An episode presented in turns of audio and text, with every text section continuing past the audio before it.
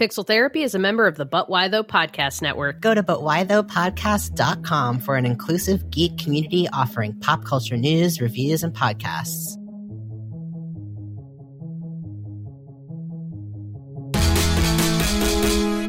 Welcome to Pixel Therapy, the video game podcast where we look at the games we play through the lens of the player, where what you play is just as important as how you play it, and where emotional intelligence is a critical stat. I'm your co host, Jamie, pronoun she, her, and this is not your typical episode of Pixel Therapy, I am sad to say. Uh, Spencer and I have alluded to on the show lately, we both have quite a bit going on in our personal lives at the moment, and our recording schedule for the end of May, uh, when we scheduled it, we always knew it was going to be a tight one. Uh, with Spencer's move and some family obligations on my own end, we had this like narrow little window in which we could record and edit and get you your regularly scheduled content, and uh, life happened, and we missed the window. Uh, so we need to give ourselves some grace We've been doing the podcast uh, nonstop since September of last year, and we've been loving the hell out of it. Uh, we're so appreciative of all the support we get from our listeners, from all of you on a daily basis. Each and every one of you all means so much to us. Uh, but we do need this little pause, uh, whether we want to take it or not. So I'm not going to leave you empty handed, though. I do have a little surprise for everyone. Uh, you may remember Spencer and I mentioning that we did a live pixel therapy episode for LI Retro's Uplink 2021 virtual convention back in February of this year. And uh, we've had the recording in our back pocket for a minute. Uh, been trying to figure out how best to share it with you all. So today, we're going to take the opportunity to do just that. The panel itself is just Spencer and I chatting about what pixel therapy is and why we started it how gaming has functioned as a form of therapy in our own lives, uh, times when that's been helpful, times when it's leaned towards problematic, and a bit about gaming through the pandemic and what that's meant to us. Um, Spencer and I were so grateful to be invited to be a part of Uplink, and we were really nervous to do our first live show. So I really hope y'all enjoy listening to it. There won't be a formal outro at the end of the episode, so let me just boil it all down real quick for y'all. Uh, you can keep up with us at pixeltherapypod.com or on social media at pixeltherapypod. If you want a side quest this week, please pay attention to what's happening and has been happening to the people of Palestine and lend your support where you can. Thank you all for listening, rating, reviewing, subscribing, and just generally being thoughtful and empathetic, folks. We love and appreciate you all. Run a story mission, level up some stats, hug an NPC. Spencer and I will be back soon with some more Pixel therapy.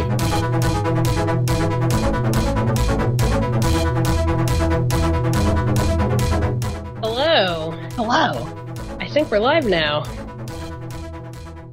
Welcome to yeah. Pixel Therapy. Welcome to Pixel Therapy. We are the video game podcast where we look at the games we play through the lens of the player, where what you play is just as important as how you play it, and where emotional intelligence is a critical stat. Uh, we're a bi-weekly video game podcast bringing you insightful interviews every other week with folks who may or may not consider themselves to be a gamer, discussing the games that have made them and changed them and all the feelings they have about our favorite pastime. I'm your co-host. We're doing it live. I'm your co-host Jamie, pronouns she, her. And I am your co-host Spencer, pronouns they, them. And this is Pixel Therapy live for the first time ever here at Uplink 2021. We are so excited to be here. The stakes so, have never been higher. Very high stakes tonight. Uh, we want everyone listening right now to get cozy, pull up your armchair, feel free to lie down on your couch. Spencer and I are going to talk about our feelings. Spencer, uh, why don't we start off by telling the kids what pixel therapy actually is? Yeah, what is pixel therapy? Um, also, you may see folks wandering behind me because I live in a one bedroom apartment. this is my office. This this corner of the living room is my office. So welcome. Welcome um, my life. Yeah. So what is pixel therapy? Um, we're gonna like get into this research a bit later, but I really thought that this core tenet um, from this uh, She's a game designer. She's a researcher. She is also an author, Jane McGonigal. We'll talk a little bit more about her research in a bit. Um, but she has coined this phrase, um, the opposite of play isn't work, it's depression. Um, and so if play is the opposite of depression, then games are kind of like the opposite of depression. And so for me, um, you know, wh- what is pixel therapy? Um, I think that we are a podcast that celebrates gaming, um, and, and talks about it from places and perspectives um, that hold it up and look at it as not just um, a game, um, but as art, as as therapy, um, as as a passion, um, as something that maybe you weren't allowed to enjoy or have historically felt excluded from. Um, so we're like a podcast for gamers and soon to be gamers and maybe like not sure if they want to be gamers, but are thinking about it. Um, yeah, let's start there. What is pixel therapy to you, Jamie? I, I mean, I think everything you're saying resonates, uh, but like a, a big part of why we started the podcast and what I, I feel like I'm still getting out of it, and I hope our listeners are getting out of it too, is uh, just this idea that there's more than just a critical take that can be had about a video game. And so mm-hmm. much of what you get out of a video game is what you bring to it. Uh, the mindset that you bring to it, the identity that you have as you sit down and play that game, uh, really influences what you actually extract from the game because they're interactive experiences. And so what we wanted to do with this podcast was really just uh, have opportunities for ourselves to talk about the emotional experiences that we're having with games and also invite other people who as we say in the intro, may or may not consider themselves to be a gamer, uh, to come on and, and talk about that kind of stuff with us too, because the more people you get in the room talking about how and why they play games, uh, the more we can broaden the actual like idea of what it means to be a quote unquote gamer, which I think mm-hmm. has become such a loaded and and toxic term nowadays. Yeah. Um, yeah. What? Why did we call it pixel therapy? Yeah. Um, well, wait, before I answer that, I wanted to, um, oh no, I'm doing that thing where my brain loves something you say and then the ADHD kicks in. I completely forgot what I was going to say. Um, but oh, gamers, like it's so interesting how every guest we've had on the show, um, like we've had folks who work in the industry, we've had actors, we've had, you know, artists, uh, streamers, all types of academics, like uh, therapists, all kinds of people on the show. But everyone has such a reaction when you ask, like, do you identify as a gamer? Um, and I think it just goes back to like, like there's so much tied up in this label, um, and I think people have there's so it's interesting, like how many preconceived notions and conceptions are tied up in this label too. Um, and even for people who um, you know, games were not a big part of their life. They, they had feelings about that label and what it meant to them. Um, and, and their reactions to it have all been different. Right? And it's just, it's a really interesting thing. Um, why we call the podcast Pixel Therapy. Um, I mean, I think we've, I've maybe touched on this a little bit already, but like, I guess games to me are therapy. Um, games mm-hmm. have been like, when I look back back at a lot of major events in my life, I feel like there was a game there in the backdrop. Like first time living on my own in college, just kind of moving away from all I'd known and striking out on, on my own. Skyrim, I was playing that a lot during that time. Um, mm-hmm. okay, a few years later, I, a partner that I had been with for several years, he and I had talked, had talked about getting married. Um, I realized I was transgender. Uh, he walked out one day and I never saw him again. Um, what did I play to get through that time? Horizon Zero Dawn. Um, and that was a game that really taught me how to be alone. Um, you know, this summer, um, I've been dealing with a lot of, uh, pandemic induced family isolation and, and Trump induced isolation. Um, Hades, uh, a game that, uh, helped me like really process a lot of my issues and feelings about my my father figures in my life. Like I don't know, they've just been there. Um, and I mean, maybe they're more expensive than a session of therapy, like, but I feel like in the long run, it's probably cheaper than therapy overall. Yeah, bang for your buck. yeah, $60 for a potential, you know, something like Persona 5 Royal, which we spent, you oh, know, 200 plus hours in. You only paid $60 for that. So I True. think in the long run, it might be a bit cheaper.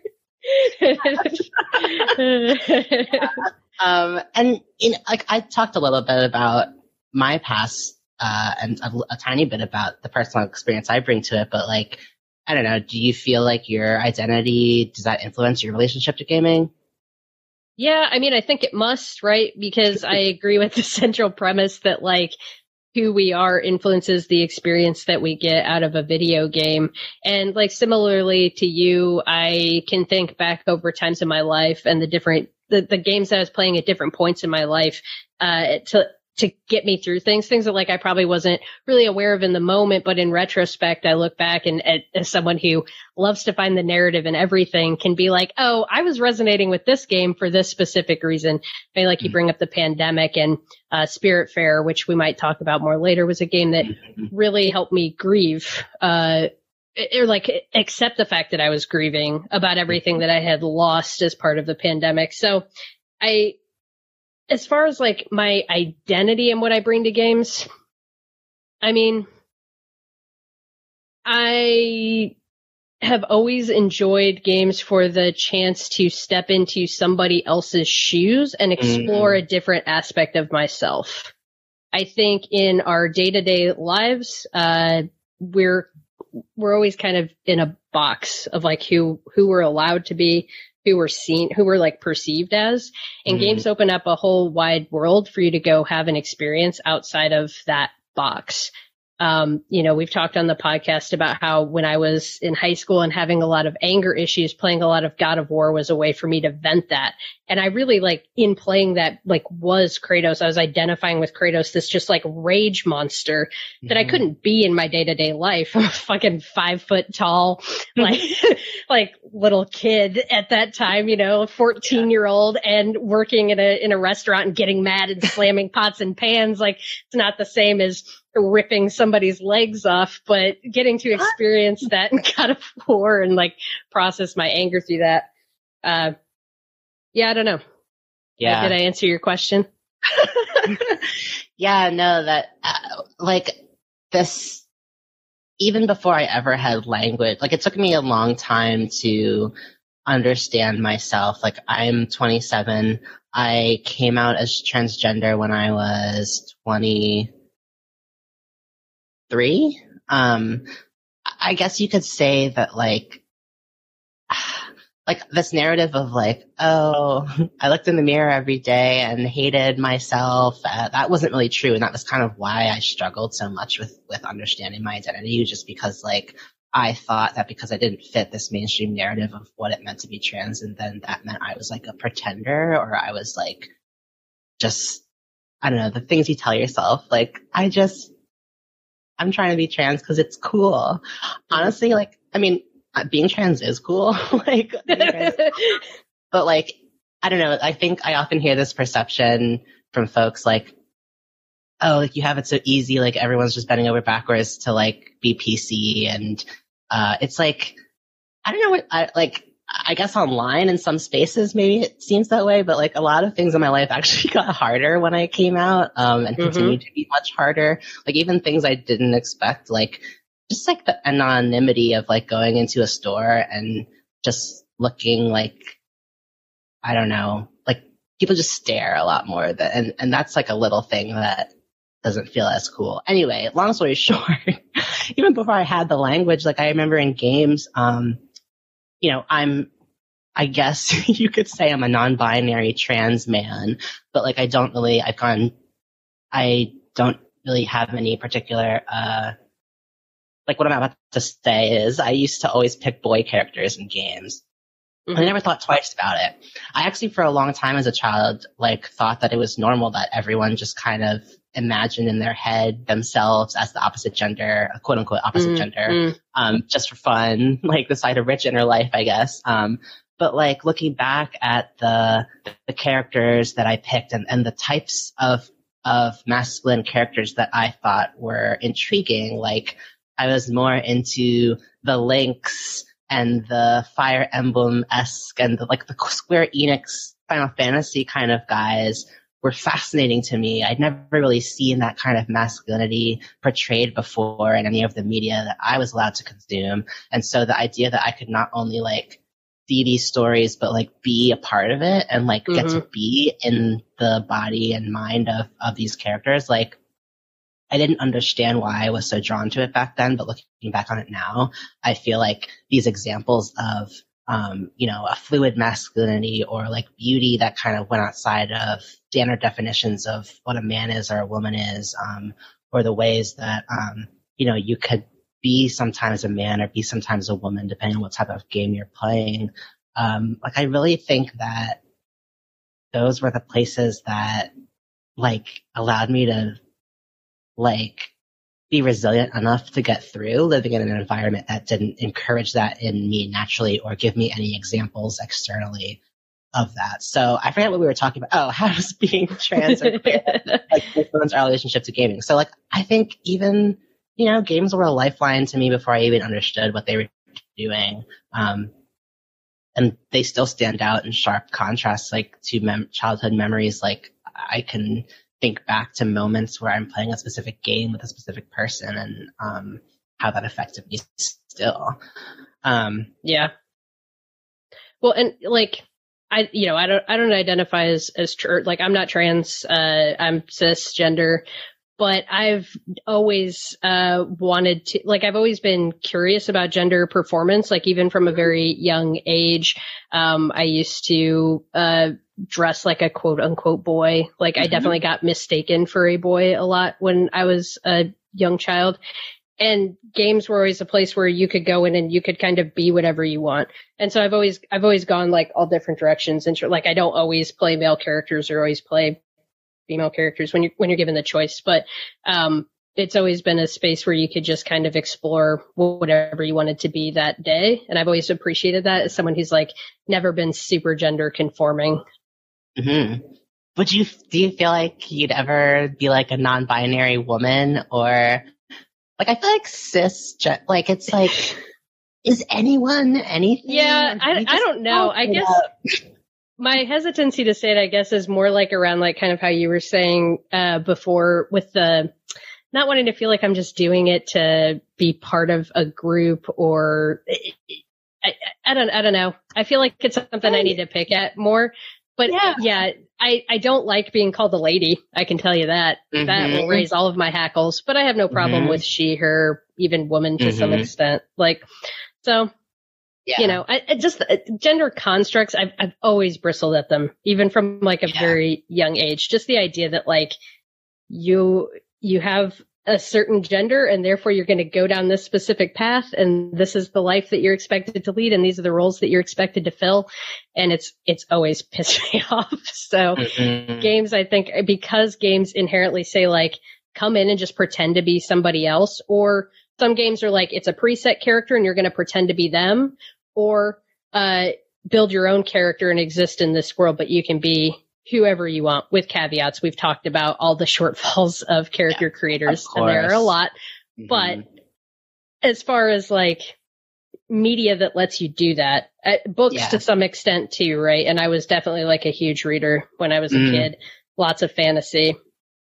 But oh, yeah. yeah, I don't know. Just the ability to step into uh, a different set of shoes and live a different life. Yeah. Like I think it can be really affirming to um just see that. Like like again, like uh, not having words to speak to an identity. Like um I think a lot of mental illness uh, not not conflating being trans and mental illness. Sorry, that was like blah, but just to backtrack a little bit, like I feel like um so for me, I suffer from, or I live with complex PTSD. I have generalized anxiety and I have major depression.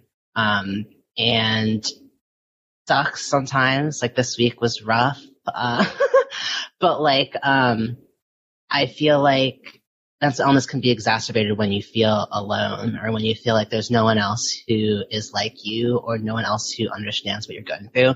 And like, yeah, it's true that no one else can ever understand, you know, 100% what's going on in your mind and how you perceive the world. Um, but I think like those moments of of affirmation um, that gaming can provide, like like the first time I was a like boy character and a, another character addressed me that way, and the way that like inside it just felt right, like that's recognition, even if it's not coming from like an IRL person yet, that is still building confidence inside me to, to like persevere and, and have hope that, hey, someone spent hundreds of hours building this game where this interaction is possible. So there must be other people out there who are like me and this must be a normal thing. Like I think it's, it's incredible how, um, like we are a podcast that, uh, really, um, what's it called? Like centers perspectives of folks who, um, like us identify as queer, as people of color. Uh, I'm Filipino mixed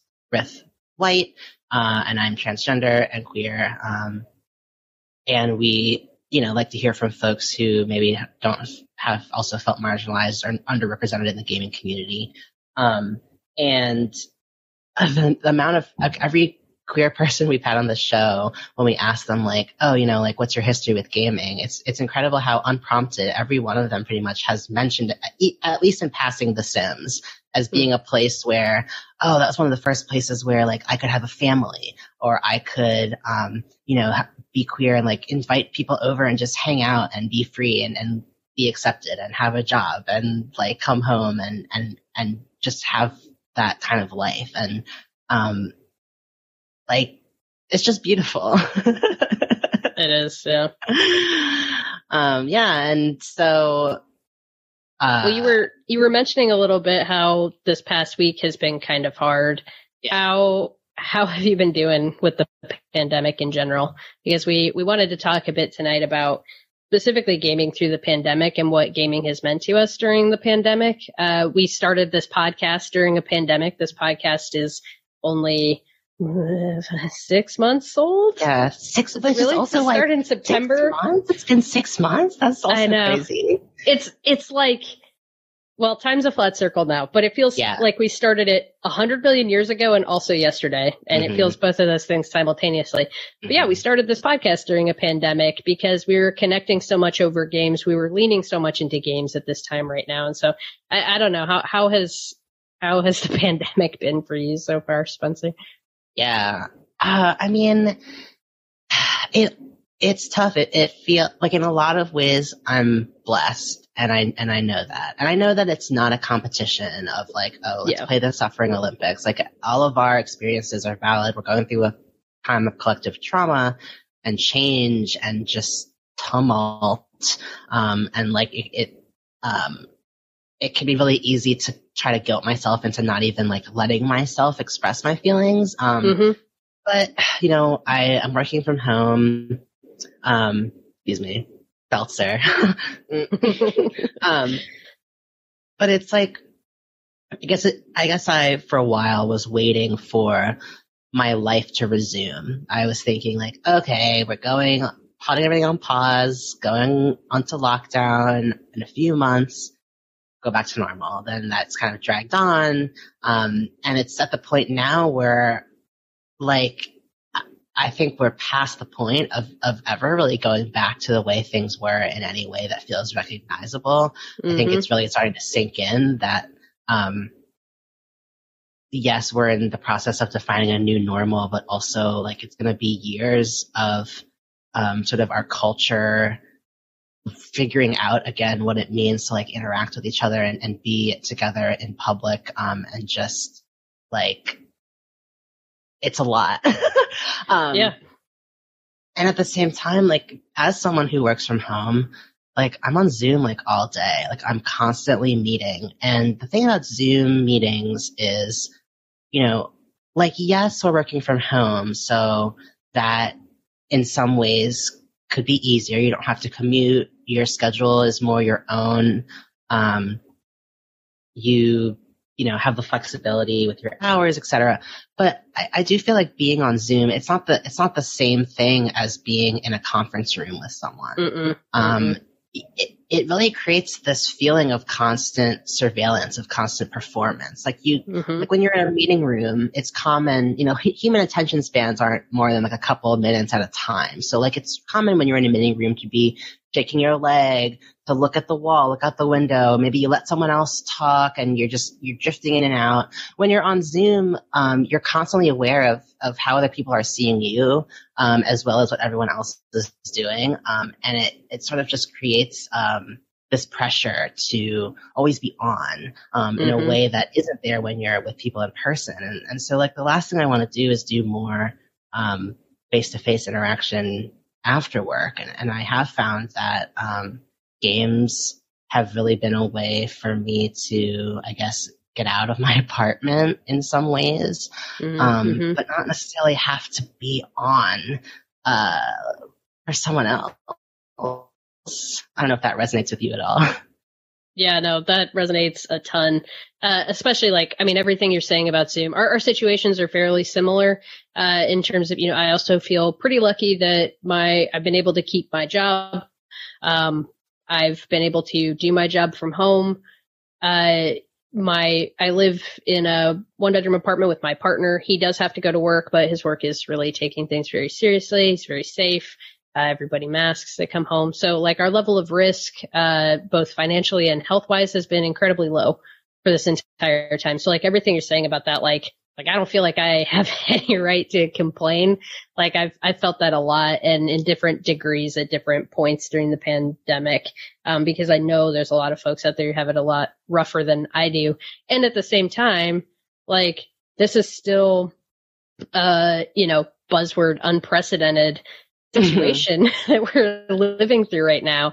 And, you know, similarly, I, I can still remember leaving work in March and being like, all right, everybody, we'll see you in a few weeks. and I mean, I just, you know, want to go back and shake that version of myself that went home from work that day and be like, you need to give all your coworkers a hug because there's people I'm never going to see again. There's people who've, who've left who no longer work for the company that we had to have goodbye parties over Zoom and mm-hmm. it's it just uh it sucks and the zoom thing yep. sucks and i'm a pretty introverted person who doesn't need like uh like the amount of social interaction that i can take in any given week like it's a pretty low threshold um and so I always kind of thought that I just like that I didn't really like hanging out with people because I could do like every other weekend, maybe I can do a social hangout what I realized is that there was so much socializing that was happening for me at work, in the office, going to right. meetings in person, interacting with my team in person, um, just being in the office space with other people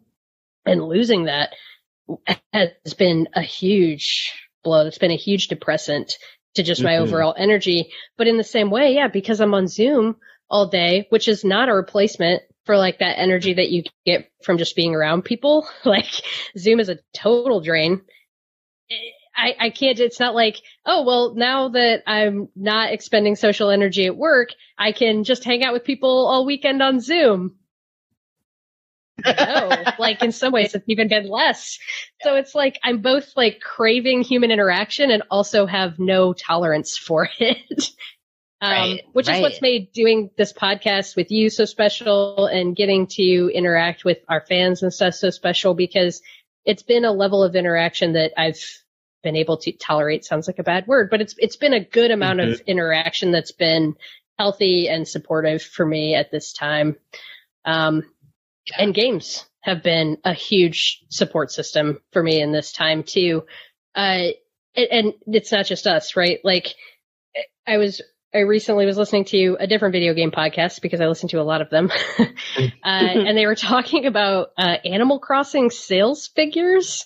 Oh, yeah. So Animal Crossing came out in March and as of December 31st has surpassed 31 million copies. Wow. 31 million copies. Uh, so, and, and games as an industry have been booming throughout the pandemic. People, not just us, are turning to games in droves uh, for something to do for an activity. But I also think that we're probably not alone. I think a lot of people are getting a lot of uh, mental and emotional support from playing games right now in this time.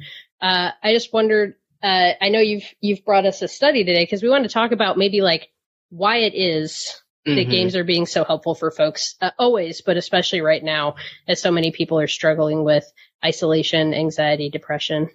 Right, yeah. I mean, speaking of Animal Crossing, uh, we covered this a bit on a, a recent episode, um, if folks are interested, it's episode 14, uh, where we have uh, the emotional benefits of gaming with counselor Jameer Leslie, um, who was an amazing guest. Um, but there guest. was such a great guest. Um, so she, she's a she's a therapist. Just quick, she's a therapist. Um, she's very recently gotten back into gaming over the pandemic, um, and she has logged over 700 hours in The Sims, and we are both just very proud of her. Shout out Jameer. Um, yeah, we're killing it. um, and she advocates. She's she's a great therapist because she understands that uh, that gamers like to game for. Uh, extended amounts of time, and that is okay. Um, find out more in our episode.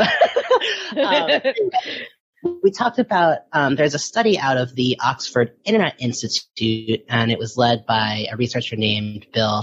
Um, or I uh, wait, his last name is Przybylski. Let's just just say uh, Mr. Przybylski. and I forget his first name, but um, they found that playing four hours or more of Animal Crossing per day had a positive correlation with increased well-being and happiness. Um. And so, you know, it kind of goes against these ideas that playing games inherently um, makes you depressed or makes you anxious, stuff like that. Um, and so, you know, to your question of like, what is it about gaming that is uh, like so important, such a uh, so prevalent right now. Uh, we were looking at this research. So Jane McGonigal, as I mentioned earlier, she is a game designer and researcher. She's the author of two books, um, one called SuperBetter, which I'm currently reading right now, and another one called Reality is Broken, Why Games Make Us Better and How They Can Change the World. And, and she's someone who's really been studying the links between, you know, how our brains work um, and video games and how uh, we can use video games uh, to, you know, form better habits or um, work through depression and anxiety and things like that. And so she writes that in the past few years, there have actually been multiple brain imaging studies done, including one conducted at Stanford University um, that have actually looked into the brains of gamers. Um, their research their research show that when we play video games, there are two regions of the brain that are continuously hyperstimulated the region most associated with motivation and goal orientation, which are often referred to as the reward pathways. And the second one is the region most associated with learning and memory, the hippocampus, which you may remember from AP psychology. Um, so these two regions of the brain, the reward pathways in the hippocampus are the same two regions that get chronically understimulated and even shrink over time um, when we are clinically depressed. So video game play, as we were kind of talking about earlier, is like literally the neurological opposite um, of depression. Uh, and there have actually been studies that show a correlation um, if you're playing games 20 to 30 hours a week. Um, like uh, whether this way. Sorry, we we always joke about how like um, the magic of editing always is of there. Um, um, so there have been correlations in research between depression and gaming more than 20 to 30 hours a week some researchers originally interpreted this evidence as that video games cause depression. You're paying it so often, you're depressed, it must be caused by video games. Mm-hmm. But today, um, from our, our, better understandings of how games work on our brains, um, a more common interpretation among researchers um, is that many depressed players are actually attempting to self-medicate with games. And that's why you're seeing more depressed folks playing games because gamers know that uh, like when we're depressed, sometimes the best thing to do is pick up a game. Like, yep. right? Yeah. No, I mean, I've I've certainly done it, and I I don't necessarily I don't necessarily advocate for it. I don't necessarily know if it's a good thing to medicate this way, but you know, you mentioned Skyrim earlier, and that's definitely a game that I was playing at a time when it was like right after graduating from college. I had already decided that I was not going to pursue what I went to college for, and mm. there was nothing like especially bad in my life, but I just felt totally lost and, and like a bit of a failure for not pursuing my degree. And I just I was obsessed with Skyrim. I would not, I wasn't sleeping enough. I mm-hmm. wasn't really doing much else uh, to take care of myself or or anything. I was just full on in it. And so I I I can definitely attest and I've had situations like that during the pandemic too where I know I was whether consciously or not I was using games to self-medicate. How yeah. what about you? Yeah, that reminds me like um it just reminds me of growing up, I think I used to have a lot of shame attached to gaming because, um, like my mom would often say like, "Oh, you're so lazy. You're always playing games. The games make you lazy." And so like I associated what I now understand to be depression as a personal failure, as like mm. I suck and I'm a piece of garbage and I can't do anything right and like I think I would turn to games and, but like it would be in times when I would be turning to them to escape. And so I would be playing them for hours at a time and it just all got conflated as like harm, like, like a negative thing. Um, and it wasn't until I was an adult, um, and really started to understand what I was getting from games and I started to realize that, um, they could be like therapeutic. Um, I'm sorry, you're asking me like how I've how I've been using games to during the pandemic. Yeah. Um, well, to self medicate like, specifically, but yeah.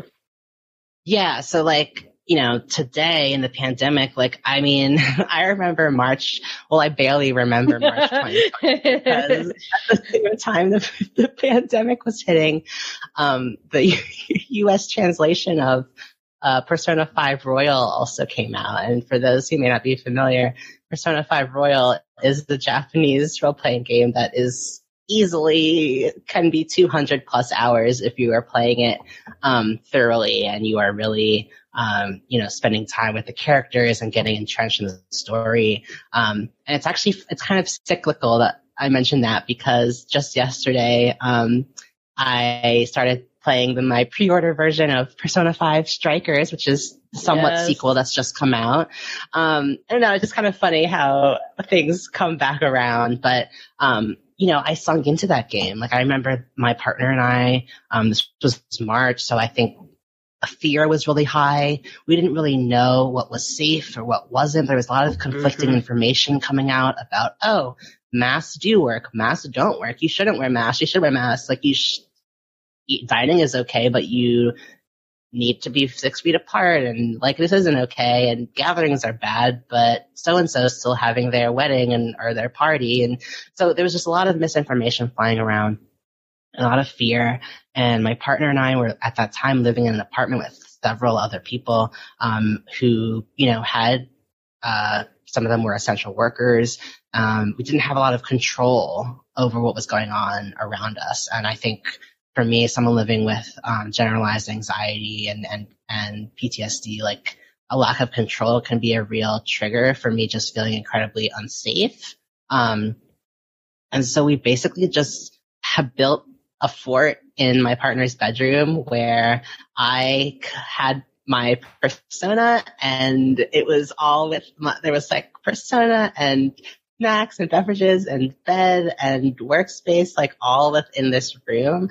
Um, we're now in a space that's a bit bigger and looking back on it, I don't like, now that we have this bigger space, I'm like, oh my God, I don't know how I got through that time. But like mm-hmm. without the game, like it's the same way that distraction is clinically proven to lower pain that you're feeling. Like if you have mm-hmm. someone to talk to you, um, to distract you, like you're able to take higher amounts of pain. And I, I think like, you know, with depression too, like just having this place to escape into where my goals were neatly defined and uh, you know, I was surrounded by friends and, um, I'm so percent of 5, like, uh, you're like a high schooler. And so it just, it was a great escape. Um, mm-hmm. and I think to, you know, it, it could, it's more than that. It's not just escape when I think about gaming through the pandemic. Like, I think, um,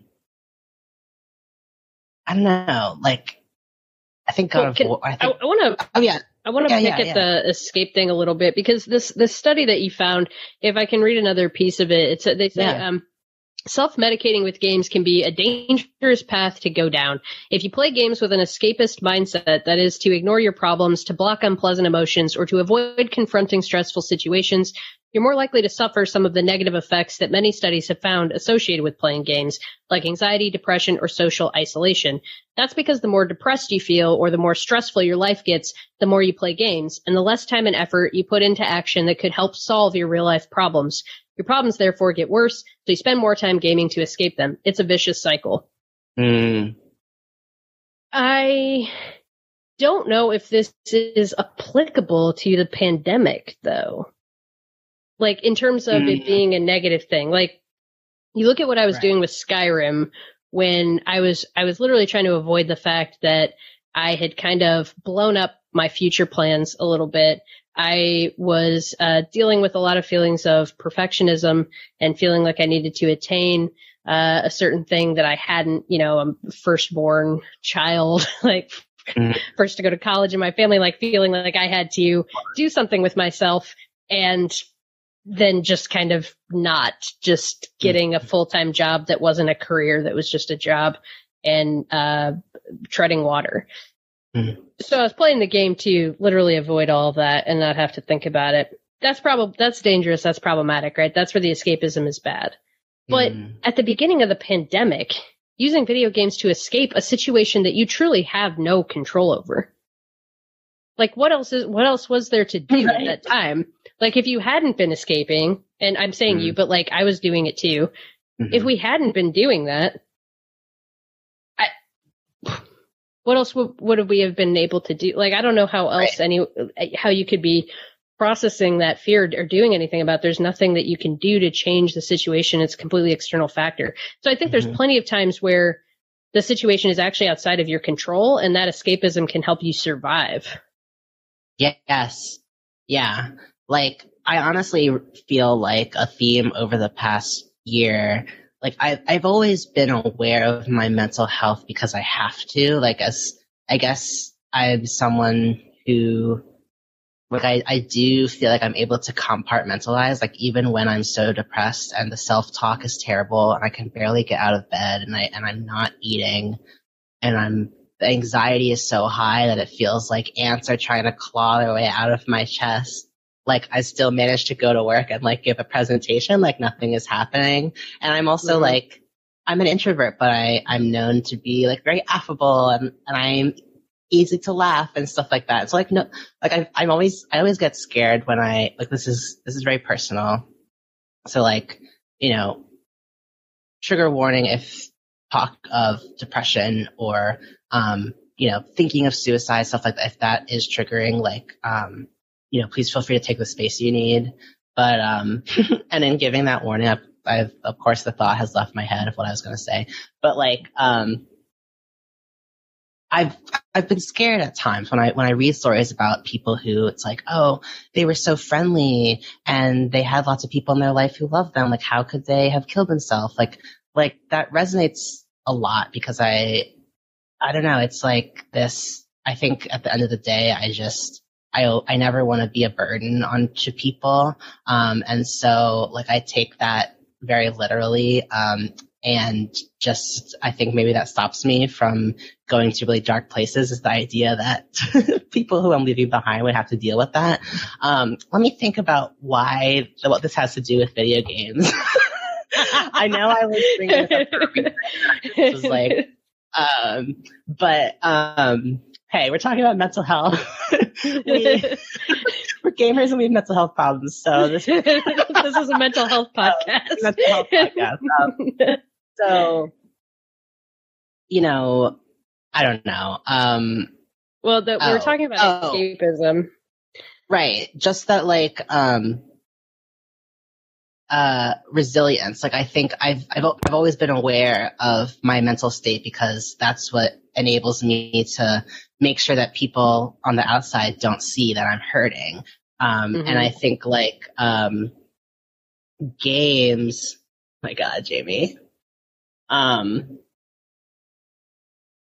during the pandemic, like playing Persona, playing these games, like I think I was purposely, intentionally making the decision to go into them in order to give myself a break from doom scrolling, to give myself a break from going into my anxiety loops. And I, I, I do think I really appreciated how much games have to offer this year. I think, you know, like the gaming industry has exploded this year and only continues to grow, um, just from the fact that everyone is kind of coming to these same realizations. But like, I really feel like without them, my life would have sucked this year. And that is really different from how I used to think about games, which are like, oh, it's like a hobby that I do for fun. I don't really talk about being a gamer to people because get mixed gets mixed reactions. But these days, mm-hmm. I'm like, listen, y'all, games can save yeah. lives.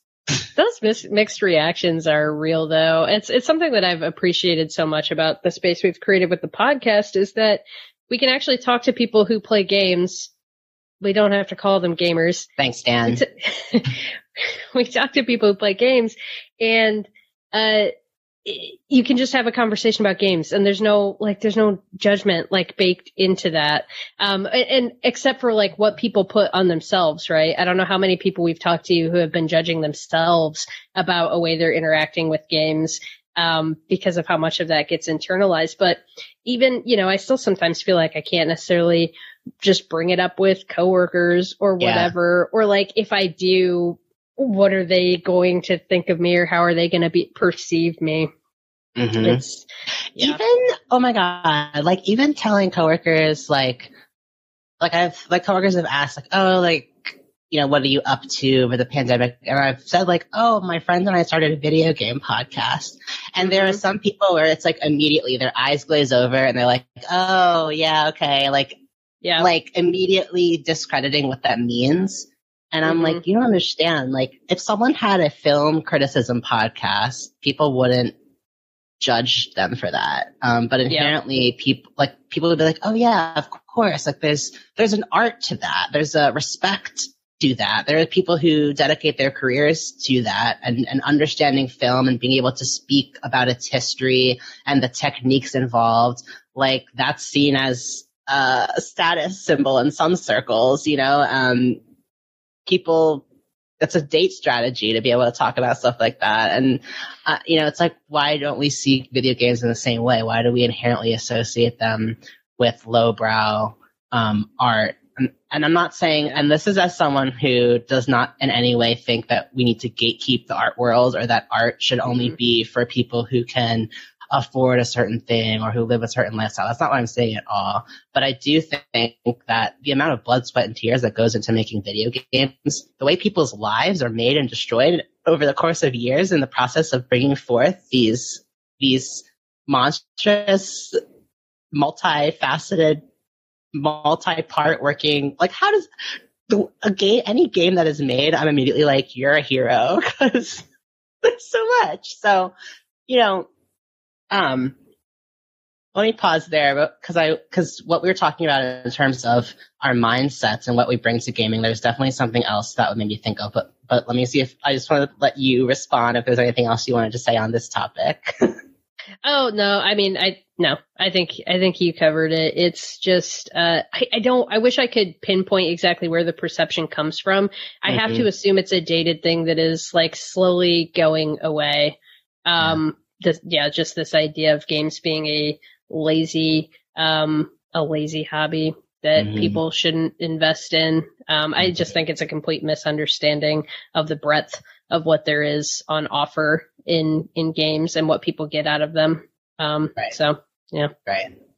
So yeah, so you know, we are talking about mindsets. Um, you know, to this point of how games can be used for escapism. Um, if you're constantly using games to avoid stressful situations or you like every time you feel stressed you turn to a game like yeah you can of course start to associate gaming with those feelings or or even um, just fa- find yourself falling into this vicious cycle. However playing games to change our mood doesn't have to be problematic. Um, really the key is to play your favorite games with a purpose with a positive goal in mind. Um, examples uh, developing your creativity in a game like freaking Roller Coaster Tycoon or The Sims or Minecraft, learning to solve new problems and stretch your brain. I'm thinking of games like Portal or Baba Is You or even like The Witness. um, strengthening relationships with friends and family, like even mobile games um, that have come up now, like Among Us, uh, Words with Friends, like uh, like the barrier to entry is lower than ever. It's more accessible than ever. You don't, if you have a smartphone, which pretty much everyone has, like you can play a game. Um, mm-hmm. and like I think that it, it's exciting to hope that more and more people will realize that gaming can be for them. Because if if you've played Among Us, then, then you've played a video game. Um, uh, you know, even like uh, learning to bounce back, to persevere, like anyone playing The Last of Us on grounded mode knows what I'm talking about. Just the fact that you try something over and over again and then you, and then you eventually get it. Like it reminds you that you are capable of learning, of adapting. Um, you can be in high pressure situations. You can be in high stress situations. Um, you can handle it. Um, you know, like there's just been research showing that this, the, like approaching games with this mindset of, what am I getting out of this? Like, what can I, what can I do with this today? What can I take from this and, and carry with me? It, like when you, it's like when you, before you go to bed, uh, they say that if you write in a journal, like, I want to remember my dreams, or, you just start, just, just start every morning when you wake up, even if you just remember a word or a color, just write it down. And over time, slowly, you'll start to remember more and more of the dream and get to the point where, um, some people even get to the point of lucid dreaming, being able to control what happens to them in their dream. I think much in the same way, if you're approaching games with this mindset of what am I taking from this and carrying with me over time, it, it really ap- applies to real life. Like it has real world uh, improvements on your confidence, your problem solving skills, um, and it, and it becomes the opposite of playing it just to escape. You're you're you're growing with it. You're using it as a tool that's helping you. Yeah. I like the way you kind of recontextualized or, or, like reframed what the what the study said because I'll admit when I first read the language from the study and saying that like uh the the sentence the key is to play your favorite games with a purpose with a positive goal I, something like I don't know it just like kind of raised my, positivity well, it, what raised my hackles, I think, was the idea that something that only has value if it's if it there's like a product, it's like mm. being productive in some way, or that like this, that like you're only spending your time wisely in a game if you have some ulterior goal that's like making you a better person. And I just don't think like the way you're talking about it is is closer to I think how people actually approach games, which is like I'm not sitting down to play a puzzle game because I want to fucking grow. Like I'm not actively thinking like this yeah. is going to be a great use of my time. I'm going to put an hour towards you know making my brain stronger. Like nobody's like coming at it like that like you, you want to like work your brain like you just you haven't you want to play a puzzle game so you play a puzzle game or like for me i play a lot of narrative adventure games it's like i want to experience somebody's story there's ways that i'm growing and changing through the process of playing that game even though like my initial instinct to pick up that controller is i want to uh i want to relax Mm-hmm. Like that 90%, like games are the place where I can recharge almost all the time. Mm-hmm. And I don't think, maybe I'm wrong. Maybe I should talk to a therapist about it, but I don't think I'm currently using them as straight up escapism as I know I've done and I've seen myself do in yeah. the past. But I'm not picking that controller up with like a, a I, I'm going to be, be productive for an hour right. and like grow a life skill. I think the life skill growing is just inherent to the games. Like games are teaching us things. And if we actually reflect on our experience with the games, we will get that stuff out of it. But it's more about the reflection and less about going into it with this really, like, I just can't imagine any gamer sitting down and being like, I'm going in with this very specific goal of what I'm, what I'm going to accomplish. But I do think right. that growth is there if you take the time to reflect on what you experienced in the game. Yeah, and I think what you said too reminds me that like there are people who get really angry at a game, and I think that you can get really angry and start to hate a game when you try to bend the game to your will. Like at the end of the mm. day, a game is a fixed world with its own rules, and you're a guest in that world. Like someone else has created this world and defined it, and you are entering it, but it's not yours and you don't control it. And so if you choose to resist that, just like in life, if the harder you resist change, the harder life gets. Um, you know, I, am thinking of like, uh, big backlash that games like let's for example talk about The Last of Us Part Two. Like that has a ton of really valid criticism. Mm-hmm. Um, but there were people who were so angry and refused to go any further just because they didn't get to play the character they wanted to play. Mm-hmm. Um, and it's like I think at a certain point, uh, you'll get more out of a game if you just are as open as possible to letting it take you where where it intends to take you and teach you what it intends to teach you. Um, you don't. It doesn't have to be exactly what you expect for it to be valuable to you. Um, mm-hmm. and like I think too to this point about mindsets, it's like I don't know. I've the more I just let go, and even if I'm overwhelmed at first or I'm angry at first, maybe that if I pause and think, well, maybe my anger is actually important. Like maybe I'm learning something about myself here. Like just because I'm feeling conflict doesn't mean that inherently the game is bad. Uh, Mhm. It just means that it's challenging me or it's pushing me in a way that I'm not used to. Um, and it's like, what, like, I- I think that's one of the most important things that games bring us is, is just this ability to be fully submersed in another perspective. It's so valuable for building your worldview and your sense of, you know, morality and, and ethics and, and just like being a better person. Yeah. Yeah.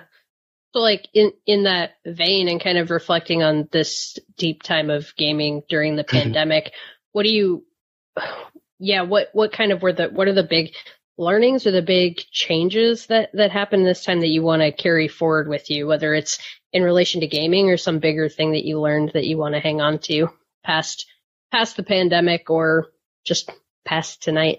Yeah.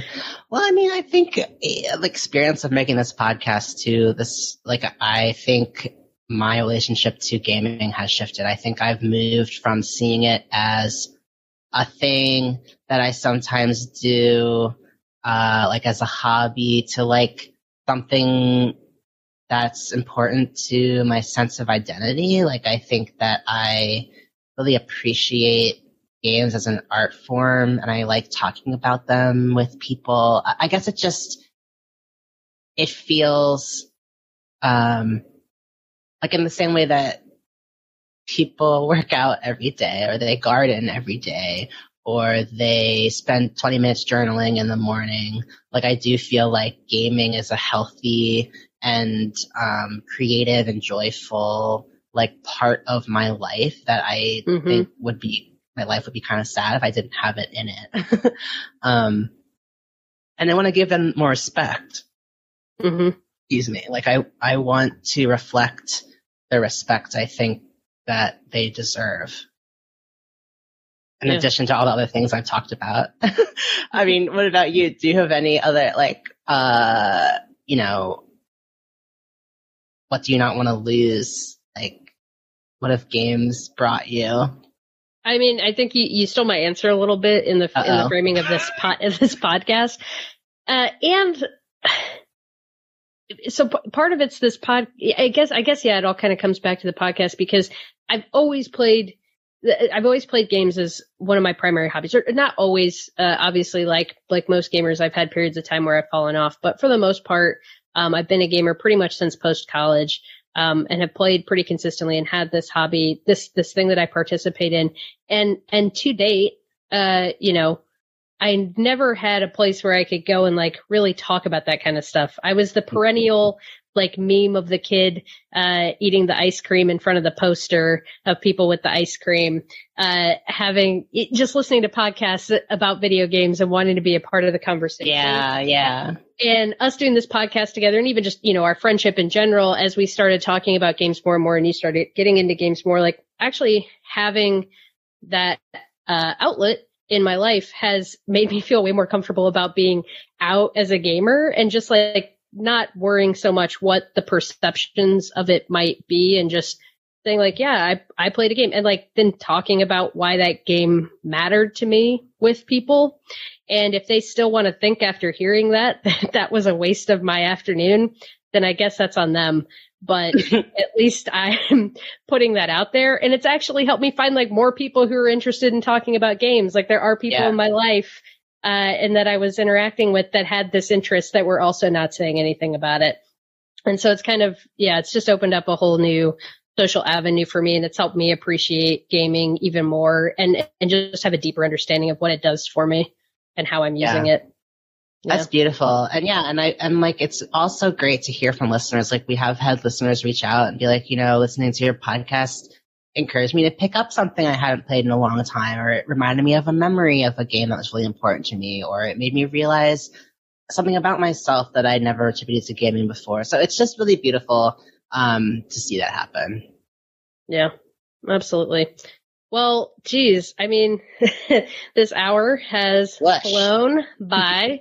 Um, but yeah, that's pretty much our time for today's session of Pixel Therapy. Uh, thank you to everyone who's been here watching us live. Uh, we hope that listening to our thoughts and feelings gave you some thoughts and feelings of your own. If you like what you heard here live today, please come check out our website, pixeltherapypod.com. We're about halfway through our first year of doing this podcast, as we mentioned before, and we have 14 episodes out that you can find on our website to check out. Uh, plus links for other places to listen to us and a link to our Patreon.